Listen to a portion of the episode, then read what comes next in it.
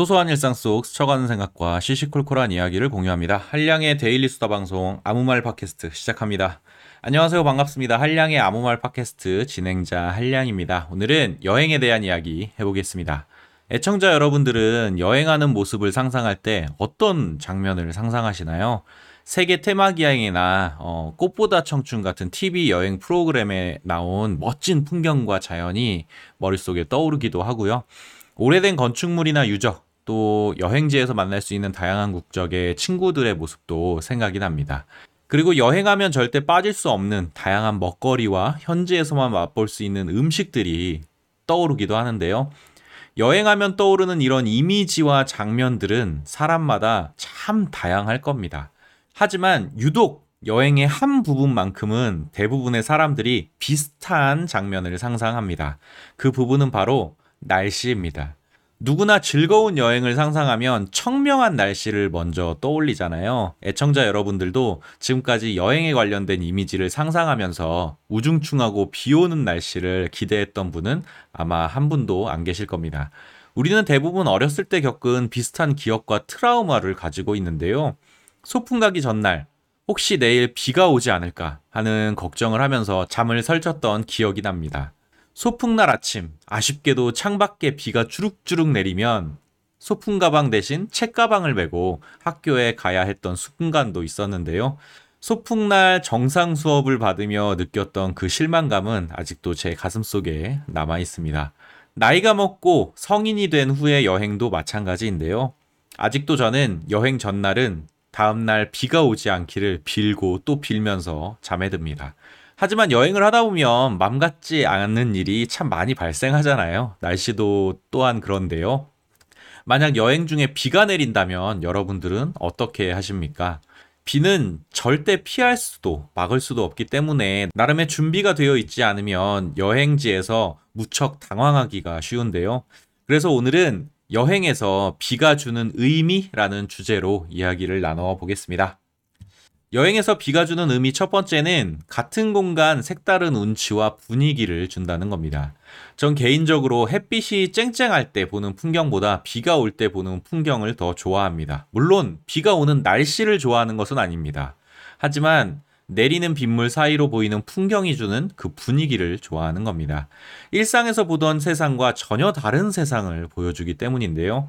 특히 비가 오는 풍경에서 느껴지는 약간은 몽환적인 분위기를 저는 좋아하는 것 같습니다. 저수지나 호수에서 새벽에 볼 수 있는 물안개를 볼 때 느낌이라고 할까요? 아무튼 오묘한 그 분위기는 빗소리와 어우러져서 사람을 홀리는 매력이 있는데요. 자연의 소리는 그 어떤 것도 지루한 게 없는 것 같습니다. 계곡의 물소리나 새들의 주저김, 그리고 숲을 사이의 곤충들의 울음소리도 어, 듣기 거북하지가 않은데요. 특히 빗소리는 개인적으로 참 좋아하는 소리입니다. 저는 어렸을 때 큰 처마가 있는 집에서 살았었는데 비가 올 때마다 지붕에 떨어지는 빗소리를 들으면서 큰 처마 끝에서 떨어지는 빗줄기를 하염없이 바라보고 있었던 기억이 납니다. 빗소리 말고도 제가 비 오는 장면을 좋아하는 이유는 비 오는 장면이 수묵화를 보는 듯한 감성을 불러일으키기 때문입니다. 이런 감성은 도시가 아닌 시골이나 자연 풍경에서 훨씬 더 많이 느껴지는데요. 쉽게 생각하면 스마트폰으로 찍은 사진에 필터를 씌우면 사진이 주는 분위기가 완전 바뀌잖아요. 마찬가지로 일상에서 보던 풍경이 비라는 필터를 걸쳐서 완전히 다른 이미지로 제 눈에 들어오는 겁니다. 우리는 대부분 여행지의 사진이나 풍경을 볼 때 햇빛이 강렬할 때의 장면을 선호하고 찾아보는 경향이 있는데요. 물론 청명한 하늘 아래 멋진 풍경이 담은 쨍한 색감들이 우리의 감탄을 자아내기도 합니다. 하지만 저는 다채로운 이런 색감이 주는 아름다움보다 수묵화처럼 색감이 다소 빠진 듯한 풍경이 주는 약간은 먹먹한 감성을 좋아하는데요. 예를 들면 같은 사진이라도 컬러로 보는 것과 흑백으로 보는 것에는 분위기 차이가 분명히 존재합니다. 왠지 색감을 뺐을 때 그 대상에 더 가까이 다가가는 것 같은 꾸미지 않은 매력과 특유의 분위기가 있잖아요. 단촐하고 담백하지만 그 솔직한 느낌이 좋은 겁니다. 개인적으로 여행지에서 내리는 비는 같은 풍경도 다르게 볼 수 있는 기회를 주는 중요한 요소라고 저는 생각합니다. 여행에서 비가 주는 의미 두 번째는 역경입니다. 우리는 대부분 여행하면 청명한 날씨에 쨍한 풍경을 상상하고 맑은 이미지를 기대합니다. 그래서 비가 내리는 날씨는 일종의 문제 상황, 그리고 기대와는 다른 돌발 상황으로 인식하는데요. 어떻게 보면 비 오는 날씨 자체가 우리의 즐거운 여행을 방해하는 역경이 되는 겁니다. 하지만 우리는 비 내리는 날씨를 피할 수 없고 내리는 비를 거부할 수도 없는데요.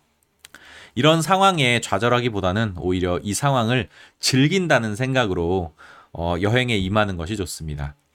역경은 극복하면 인생에 큰 성취와 추억을 남기지만 굴복하면 두려움과 트라우마를 남기기 때문입니다. 여행지에서 만난 역경과 돌발 상황이 간혹 우리가 예상하지 못한 경험을 선물하기도 하는데요. 예를 들어 제가 동남아 여행을 하면서 이동수단으로 오토바이를 빌렸던 적이 있었습니다. 한 번도 타보지 않았던 오토바이를 어, 비포장도로나 비 오는 거리, 그리고 차 많은 거리에서 하루 종일 끌고 다니면서 몇 번을 넘어지고 또 도랑에 빠지기도 했는데요. 아, 이제 탈만하다 라는 말이 나올 때까지 한 3, 4시간 정도 제 자신을 정말 혹사시켰던 기억이 납니다. 그리고 오토바이를 어느 정도 타게 되니까 어, 동남아 여행이 한결 재밌어지더라고요. 아무리 소소한 성장이라도 그 성장은 언제나 역경을 마주하는 과정에서 이루어집니다. 특히 이런 역경 중에서도 피할 수 없는 역경이 날 더 크게 성장시킨다고 하는데요. 피할 수 없으면 즐겨라 라는 말이 있습니다. 너무나도 유명한 말이죠. 여행지에서 내리는 비, 우리가 불평 불만만 쏟아낸다고 해서 바뀌는 것은 없습니다. 이 상황을 어떻게 하면 재밌게 즐길 수 있을까? 그 질문만이 유일하게 우리가 의미를 찾을 수 있는 질문인데요. 똑같은 상황이 주어졌을 때 불평하는 사람보다 그 상황에 적응하고 자신만의 재미를 찾아 열심히 사는 사람이 훨씬 더 알찬 인생을 살 수 있습니다. 비는 내 여행을 방해하는 방해꾼이 아닙니다. 오히려 비는 내 여행의 일부분으로 생각해야 되는데요. 그래야 그 안에서 이번 여행의 새로운 재미와 색다른 의미를 동시에 찾을 수 있기 때문입니다. 여행에서 비가 주는 의미 세 번째는 쉼표입니다. 비는 여행의 쉼표를 제공합니다. 여행은 우리에게 힐링이기도 하지만 스트레스이기도 한데요. 정해진 시간 동안 더 많이 보고, 더 많이 방문하고, 더 많이 먹어야 한다고 생각하는 분들에게는 더욱더 큰 스트레스가 될 겁니다. 이렇게 여행의 효율을 따지는 분들 중에는 비가 오는 날에 에잇, 하루 버렸다고 말씀하시는 경우도 많은데요. 사실 비가 올 때도 우리는 할 일이 참 많습니다. 향후 여행 일정을 조율하기도 하고 실내 일정을 몰아서 수행하기도 하죠. 그리고 숙소에 머물면서 개인 정비 시간을 갖기도 합니다. 특히 비가 오는 날은 개인 정비를 하는데 최적의 시간이라고 저는 생각하는데요. 그래서 숙소에서 밀린 일기를 쓰기도 하고 향후 여행 일정을 재조정할 수도 있습니다. 그동안 여행 일정에서 쓴 여행 경비를 정산하기도 하고 향후 여행에 들어갈 여행 예산도 가늠해 보는 시간이 되는데요. 그리고 여행을 하면서 찍었던 사진들도 정리하고 또 요즘에는 영상 시대잖아요. 그래서 영상도 편집하고 SNS에 근황도 전하면서 잠시 여유를 즐길 수 있습니다. 특히 저 같은 경우에 일기나 메모를 모아서 글 쓰는 시간으로 활용할 수도 있습니다. 만약 여러분이 활동적인 분이시라면 숙소에 가만히 앉아 있기가 따분하시죠. 활동적인 분들이라면 그동안 알찬 여행을 위해서 열심히 그리고 바쁘게 돌아다니셨을 텐데요. 바쁜 일정을 쫓느라 바닥까지 떨어져 있는 여행 체력은 어떻게 회복하시나요? 저는 개인적으로 체력을 회복하는 데는 먹거리가 최고다. 라고 생각합니다. 그리고 먹거리 여행은 비 오는 날이 제격이라고 생각하는데요. 비 오는 날은 평소 점 찍어 두었던 좋은 음식과 비싼 음식을 먹는데 할애하는 게 좋습니다. 식당이나 술집은 비가 오나 안 오나 영업에 큰 영향을 받지 않기 때문인데요.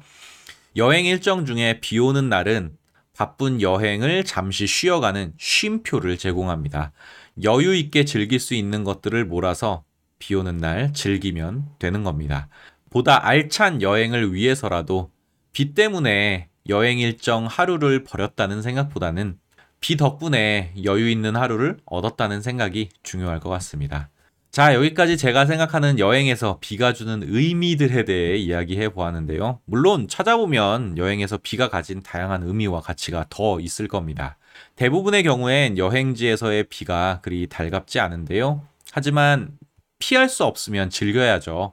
억지로 즐기기보다는 내 나름대로 나만의 의미를 찾아서 나만의 재미를 즐기는 것이 중요할 것 같습니다. 애청자 여러분들은 어떠신가요?